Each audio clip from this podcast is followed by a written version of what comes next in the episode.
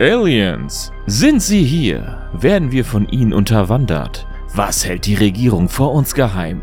Werden wirklich in der Militärbasis Area 51 Aliens gefangen gehalten? Leidet ET in dieser Einrichtung? Werden da kranke Experimente mit Außerirdischen gemacht? Werden deswegen alle Eindringlinge auf diesem streng geheimen Stützpunkt direkt erschossen? Wir wollen Antworten. Schließlich zahlen wir Steuern. Ein Mann setzte sich die Slayer Cappy auf und hatte eine grandiose Idee. Wir stürmen Area 51.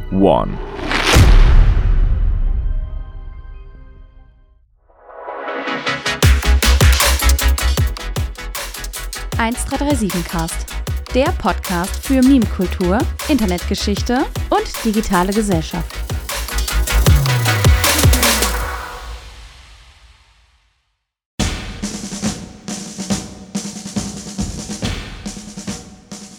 Area 51.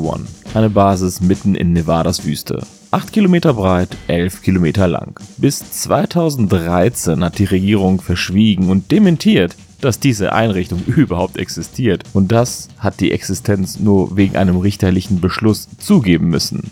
Höchste Sicherheitsstufe. Hochgezäunt und abgeriegelt.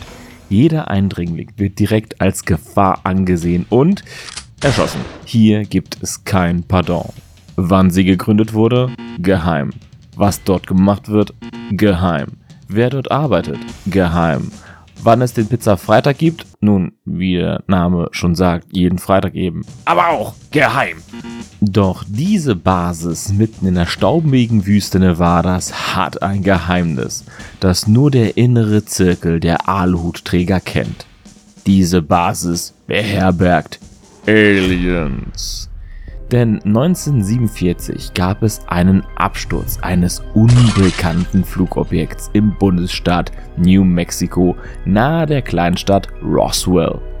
Die Regierung sagte zwar, dass es sich nur um einen Wetterballon handelt, aber kommt schon Leute, was ist realistischer?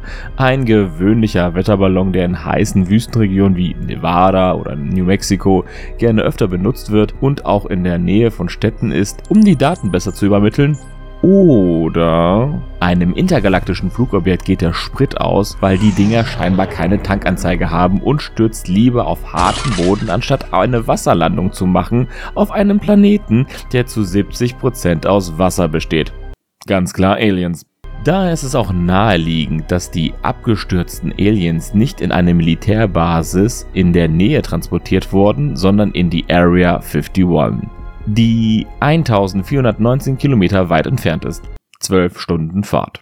Auch wenn sich die Regierung gegen diese absolut logischen und unanfechtbaren Beweise wehrte, gab es dennoch immer wieder Menschen, die die Wahrheit kannten und diese auch gerne verbreitet haben. So auch der größte Podcaster unserer Zeit, Joe Rogan. Diese hatte in seinem Podcast einen ehemaligen Area 51 Mitarbeiter und sie sprachen nun nicht über Aliens, haben aber auch deren Existenz nicht dementiert. 27. Juni 2019. Diese Aufzeichnung erreichte den richtigen Mann zur richtigen Zeit und aktivierte die richtigen Synapsen. Wir reden vom 21-jährigen Matthew Roberts. Langhaariger Metalhead, Slayer-Cap-Träger, Alien-Enthusiast, er glaubt an die Existenz von Außerirdischen. Er wollte endlich Beweise. Sie sehen. Unbedingt. Doch was kann ein einzelner Mann machen? Wie kommt ein einzelner Mensch in eine bis an die Zähne bewaffnete Militärbasis, um die Aliens zu sehen? Man würde niedergeschossen werden, ohne Gnade. Selbst wenn er seine Freunde holen würde, würden sie dasselbe Schicksal erleiden. Doch Moment. Was, wenn es aber Hunderte, sogar Tausende gäbe, die die Tore der Area 51 stürmen würden. Was, wenn mehr Menschen als Gewehrkugeln auf die Basis zulaufen würden? Wenn das Militär keine Kugeln mehr haben würde, müsste doch zumindest eine Person durchkommen und die Aliens sehen können. So schwang er sich an seinen Rechner, ging auf die Social Media Plattform Facebook und erstellte ein Event. Storm Area 51. They can't stop all of us heißt übersetzt so viel stürmt Area 51. Sie können uns nicht alle aufhalten. Die Beschreibung einfach. Am 20. September 2019 um 12 Uhr treffen wir uns alle an der Area 51 Alien Center Touristenattraktion und werden dort unser Eindringen koordinieren. Wenn wir den Naruto-Lauf machen, sind wir schneller als ihre Gewehrkugeln. Mit diesen Worten veröffentlichte Matthew Roberts das Event. Und durch eine spirituelle und göttliche Fügung, als alle Planeten in einer Reihe standen und Nessie sich aus dem Loch Ness wieder erhob, sagte der Facebook-Algorithmus zu diesem Event, Ja stabil. Das pushe ich jetzt mal derbe in alle Feeds, Digga. Und so sahen alle Menschen auf unserem flachen Globus diese Einladung zum Event und machten das einzig Vernünftige. Sie drückten Teilnahme. Und ab hier schrieb Matthew Roberts Geschichte. Innerhalb von wenigen Tagen wuchs die Teilnehmerzahl auf mehrere Hunderttausende an. Hunderte Memes wurden in der Gruppe wie Schnellfeuer erstellt, als wären sie die Gewehrkugeln selbst, denen sie ausweichen wollten. Durch die Memes wurden weitere Menschen auf das Event aufmerksam und es verbreitete sich weiter und weiter. Internetgiganten wie PewDiePie riefen zum Sturm auf die Area 51 auf. Jeder tat seine Pflicht und wollte teilnehmen. Die Armee von Alienrettern war kreiert. E.T., wir kommen! Doch hat es zuvor jemals eine Person geschafft, dort einzubrechen? Ja, mehrere Male. Doch das fiel in vielen Fällen nicht so gut aus. Die Situation ist ernst. Nicht nur bei unseren heroischen IT-Rettern, sondern auch in der US-Regierung. Die wird auf dieses Event und die bedrohlich hohe Teilnehmerzahl, die jetzt auf eine Million gestiegen ist, aufmerksam. Ist das der Start einer Revolution? Haben die Menschen etwa gemerkt, dass sie geschlossen stärker als die Regierung sind und nichts sagen lassen müssen? Werden jetzt etwa Löhne und Vermögen gerecht verteilt? Der Albtraum jeder Regierung. Und wenn auch nur ein Prozent von den Menschen auftauchen würden, wären es immer noch 10.000 Menschen, die die Militärbasis mit einem Naruto-Sprint stürmen würden. Moment. Was ist dieser Naruto-Sprint oder dieses Naruto-Rennen? Diese Fortbewegungen stammen aus dem Anime bzw. Manga Naruto. Dort konnte man abnormal schnell laufen, indem man den Torso nach vorne beugte und die Arme nach hinten ausstreckte. Im realen Leben absolut unpraktikabel und eher eine Verlangsamung. Ziemlich besteuert, oder? Nun, das Militär fand das nicht so besteuert. Es gibt geleakte Fotos, dessen Glaubwürdigkeit bestätigt wurde, dass hochrangige Militärs eine PowerPoint-Präsentation über Naruto halten und ranghohe Sergeants den Sprint pantomimisch vor weiteren ranghohen Militärs demonstriert haben. Stellt euch das bitte vor. Ihr seid in der besten gesicherten Militärbasis Amerikas macht taktische Manöver, diskutiert über Strategien und echte Kriegseinsätze. Wir reden hier von Spionage und krassen Geheimdienstscheiß. Und dann kommt Sergeant Olaf mit einer fucking Naruto PowerPoint Präsentation und hampelt euch den Naruto Sprint vor. Geht das in eure Köpfe? Allein dafür war die Aktion Storm Area 51 ein voller Erfolg. Nun, das Militär ist jetzt wohl im Bilde und kennt die Taktiken der außerirdischen Befreiungsfront. Und das könnte nun beim vollen Einsatz echt übel für Matthew Roberts, dem Veranstalter, enden. Paar hunderttausend Tote im Lebenslauf kommen selbst beim schmierigen Fastfood-Ketten nicht so gut an. Daher hatte er eine brillante Idee so ausgeklügelt und raffiniert, dass selbst Loki, der Gott des Schabernacks, erblassen würde. Er schrieb in seiner Veranstaltung, ähm, äh, lass mal sagen, das ist keine Stürmung, sondern eine Party. Zwinker, zwinker. Boah, was ein Move. Das würde die Regierung total hinters Licht führen. Und so entstand parallel Alien Stock, quasi eine außerirdische Anlehnung an das Woodstock Festival. Veranstaltungsort in Rachel, Nevada. Rein zufällig direkt der Nachbarsort der Area 51. Rachel, Nevada hat ganze 50, ja, 50 Einwohner. Keine Infrastruktur, keine öffentlichen Toiletten, keine Läden, keine Tankstelle, kein zugängliches Wasser. Ja, wow, perfekt. Und wie viele wollen kommen? 50.000? Ja, passt. Und was sagen die Leute in der klein, klein, klein, kleinen Stadt dazu? Oh, hell no. Denn in ganz Lincoln County, zu dem die Stadt Rachel gehört, hat man nur 30 Polizisten. Etwas wenig für 50.000 Besucher. Sie riefen den Notstand aus. Daher wurde ein dickes Budget von 250.000 Dollar auf dem Staat seinen Nacken nur für das eine Wochenende bereitgestellt, um die Kräfte hochzurüsten und ganze 300 weitere Hilfskräfte zu engagieren. Aber nicht nur die lokale Polizei hatte alle Hände voll zu tun, denn die USA nimmt innere Sicherheit sehr ernst. Stellt euch vor, ihr liegt in eurem Bett, schön friedlich am Dösen, habt euer Slayer Cap auf, habt einen riesigen Sturm auf eine Militärbasis angekündigt denkt euch nichts Böses und werdet mit einem liebevollen FBI, open up! geweckt. Ja, das FBI wollte auch mal mit Matthew Roberts reden. So mal unter sich bei einem Bierchen, um ihn einfach zu fragen, ob er alle Latten an Zaun hat. Sie versuchten ihm klarzumachen, dass das Ganze jetzt schon Konsequenzen hat, denn das passierte in der Zwischenzeit während Matthews Aufruf. YouTuber versuchten Peilsender einen Bus, der in die Area 51 ein- und ausfährt, zu platzieren. Absolut illegal.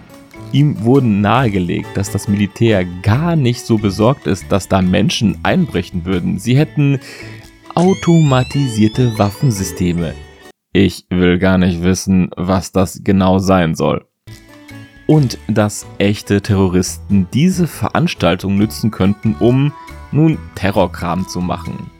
Nur zur Entwarnung. Auch wenn ein horrendes Steuergeldbudget zur Aufspürung von explosiver, chemischer, radiologischer, atomarer und biologischer Gefahren ausgegeben wurde, konnte nichts gefunden werden. Yippie!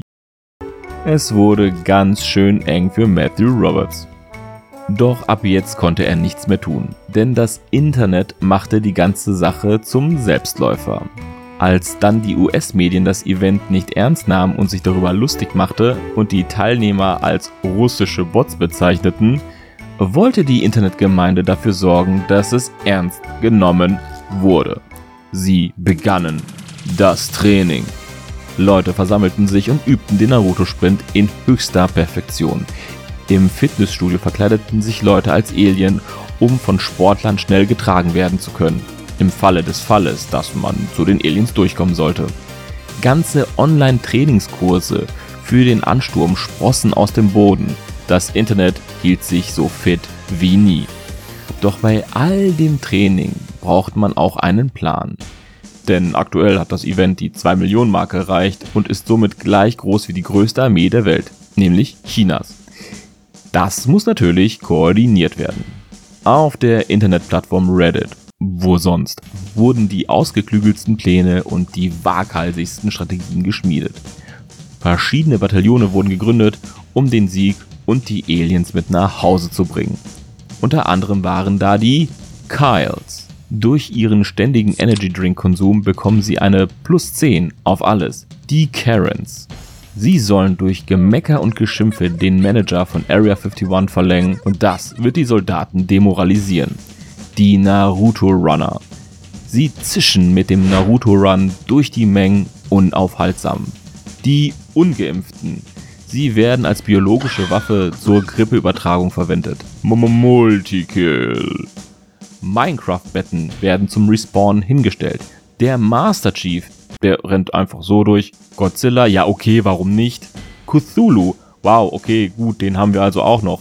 Furries, Menschen, die sich gerne als Tiere verkleiden, die werden tatsächlich als Kanonenfutter gebraucht. Diese Pläne sollten als Meme getarnt werden, um nicht von der Regierung gebannt zu werden. Einer der Planersteller wurde sogar zu einem Interview gebeten. Dort erklärte er, dass er für den Plan nur 5 Minuten benötigt hat und es nur als Satire gemeint war und wirklich niemand die Area 51 stürmen sollte. Ob das Interview ganz freiwillig war oder ob doch die Regierung dahinter steckt. Hmm. Nun, Es ist ja kein Ansturm mehr, sondern eher ein Riesenfestival. Zwinker, zwinker. Wie schaut's da aus? Ah. Die Kurzform ist, Matthew wollte das Festival mit Hilfe der Veranstalterin Connie West erstellen, doch mangels eines Vertrages und vieler Unstimmigkeiten brach das Verhältnis auseinander. Alienstalk wurde gecancelt. Doch nicht so schnell. Wer ist der edle Held in blau und silberner Rüstung? Er kommt zu unserer Rettung. Er wird alles möglich machen. Bud Light. Eine amerikanische Biermarke kam auf Matthew zu und sagte, hey, Bock das Ganze in Las Vegas zu machen? Da ist wenigstens Strom und Wasser und es ist fucking Las Vegas. Und Matthew so, okay. So wurde Alienstock in Las Vegas veranstaltet, gesponsert von Bud Light. Ach ja, und Pornhub kam auch dazu. Connie West, die ehemalige Veranstalterin, fühlte sich im Stich gelassen, wollte aber nicht aufgeben. Sie beschloss, sich dennoch ihr eigenes Festival auf die Beine zu stellen, auch wenn sie sich dafür horrend verschuldet hat.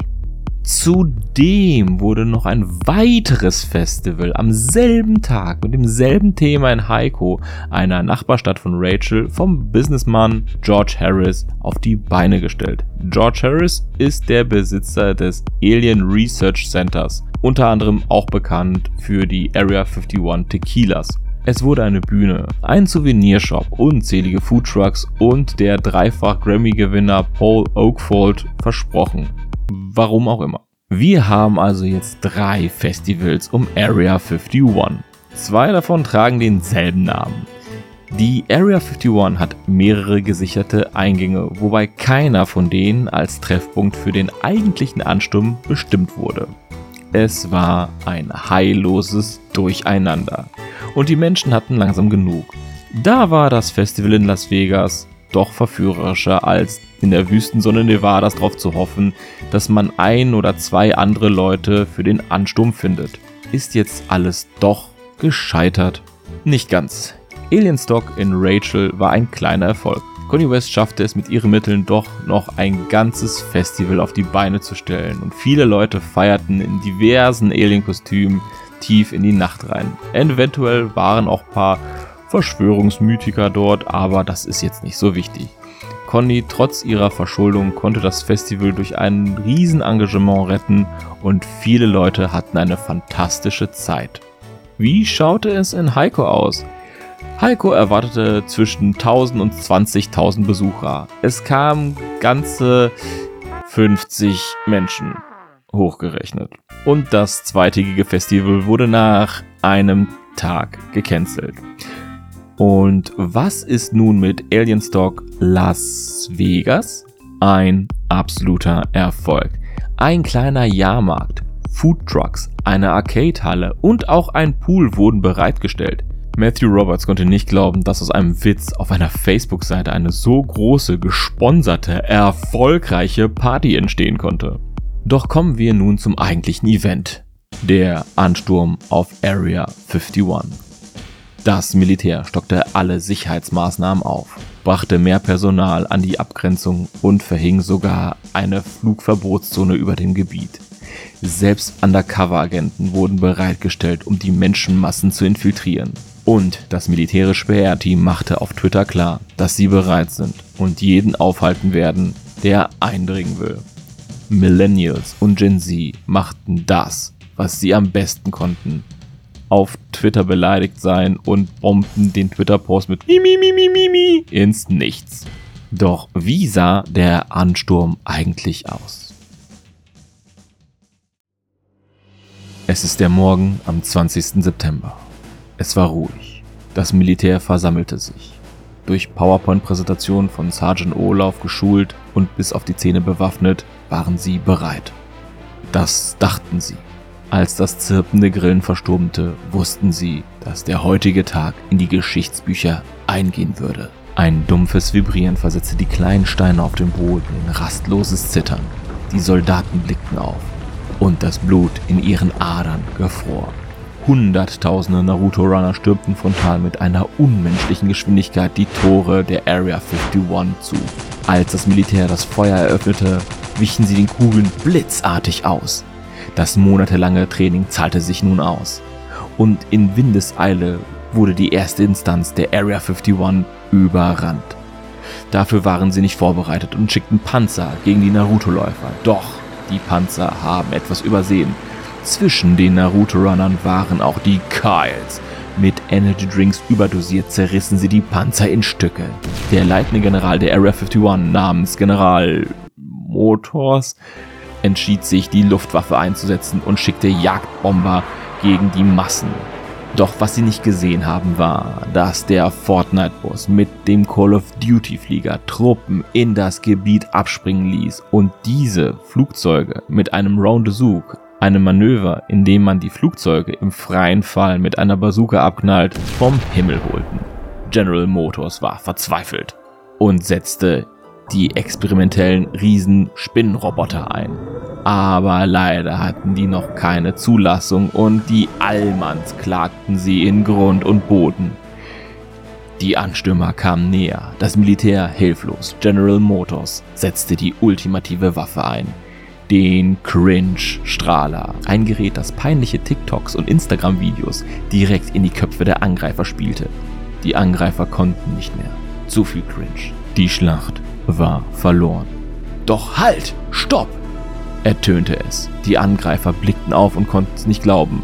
Reality-V-Stars traten empor. Immun für Cringe, weil sie selbst pure Cringe-Essenz sind, stellten sie sich dem Strahl entgegen und machten Sachen. Boah, das war so cringe, die kann ich hier nicht nochmal wiederholen. Der Strahl wurde zurückgedrängt und vernichtet. Erholt vom Fremdscham stürmte man die Area 51 vorbei an den automatisierten Laserwaffen bis hin zu dem tiefen Inneren. Man brach die finale Tür auf und da waren sie, die Aliens. Und sie grüßten uns mit Habt ihr Bubatz? naja, oder so ähnlich.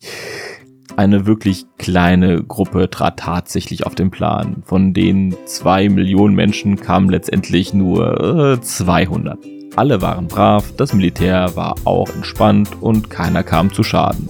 Man hatte einfach im engen Kreis eine schöne Zeit. Ein paar Souvenirs wurden mitgenommen wie streng geheimer Area 51 Sand oder ein streng geheimer Area 51 Stein. Oder kennt ihr schon den streng geheimen Area 51 Stock? Ein paar haben sich sogar unter den Stacheldraht gezwungen, wurden aber freundlich wieder raus eskortiert. Alles in allem ein schönes Gathering. Und damit endet die Reise zur Area 51. Doch dieser Raid ließ weitere Emporkömmlinge sprießen. Zum Beispiel stürmt Loch Ness. Nessie kann sich nicht vor uns allen verstecken. Es kamen auch ganze, nun, sechs Leute. Oder stürmt das Bermuda-Dreieck. Es kann uns nicht alle verschlingen. Angeblich kam eine Million, aber sie wurde eben verschlungen.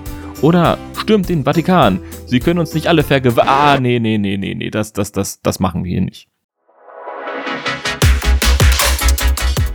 Das war 1337 Cast, der Podcast für Meme-Kultur, Internetgeschichte und digitale Gesellschaft.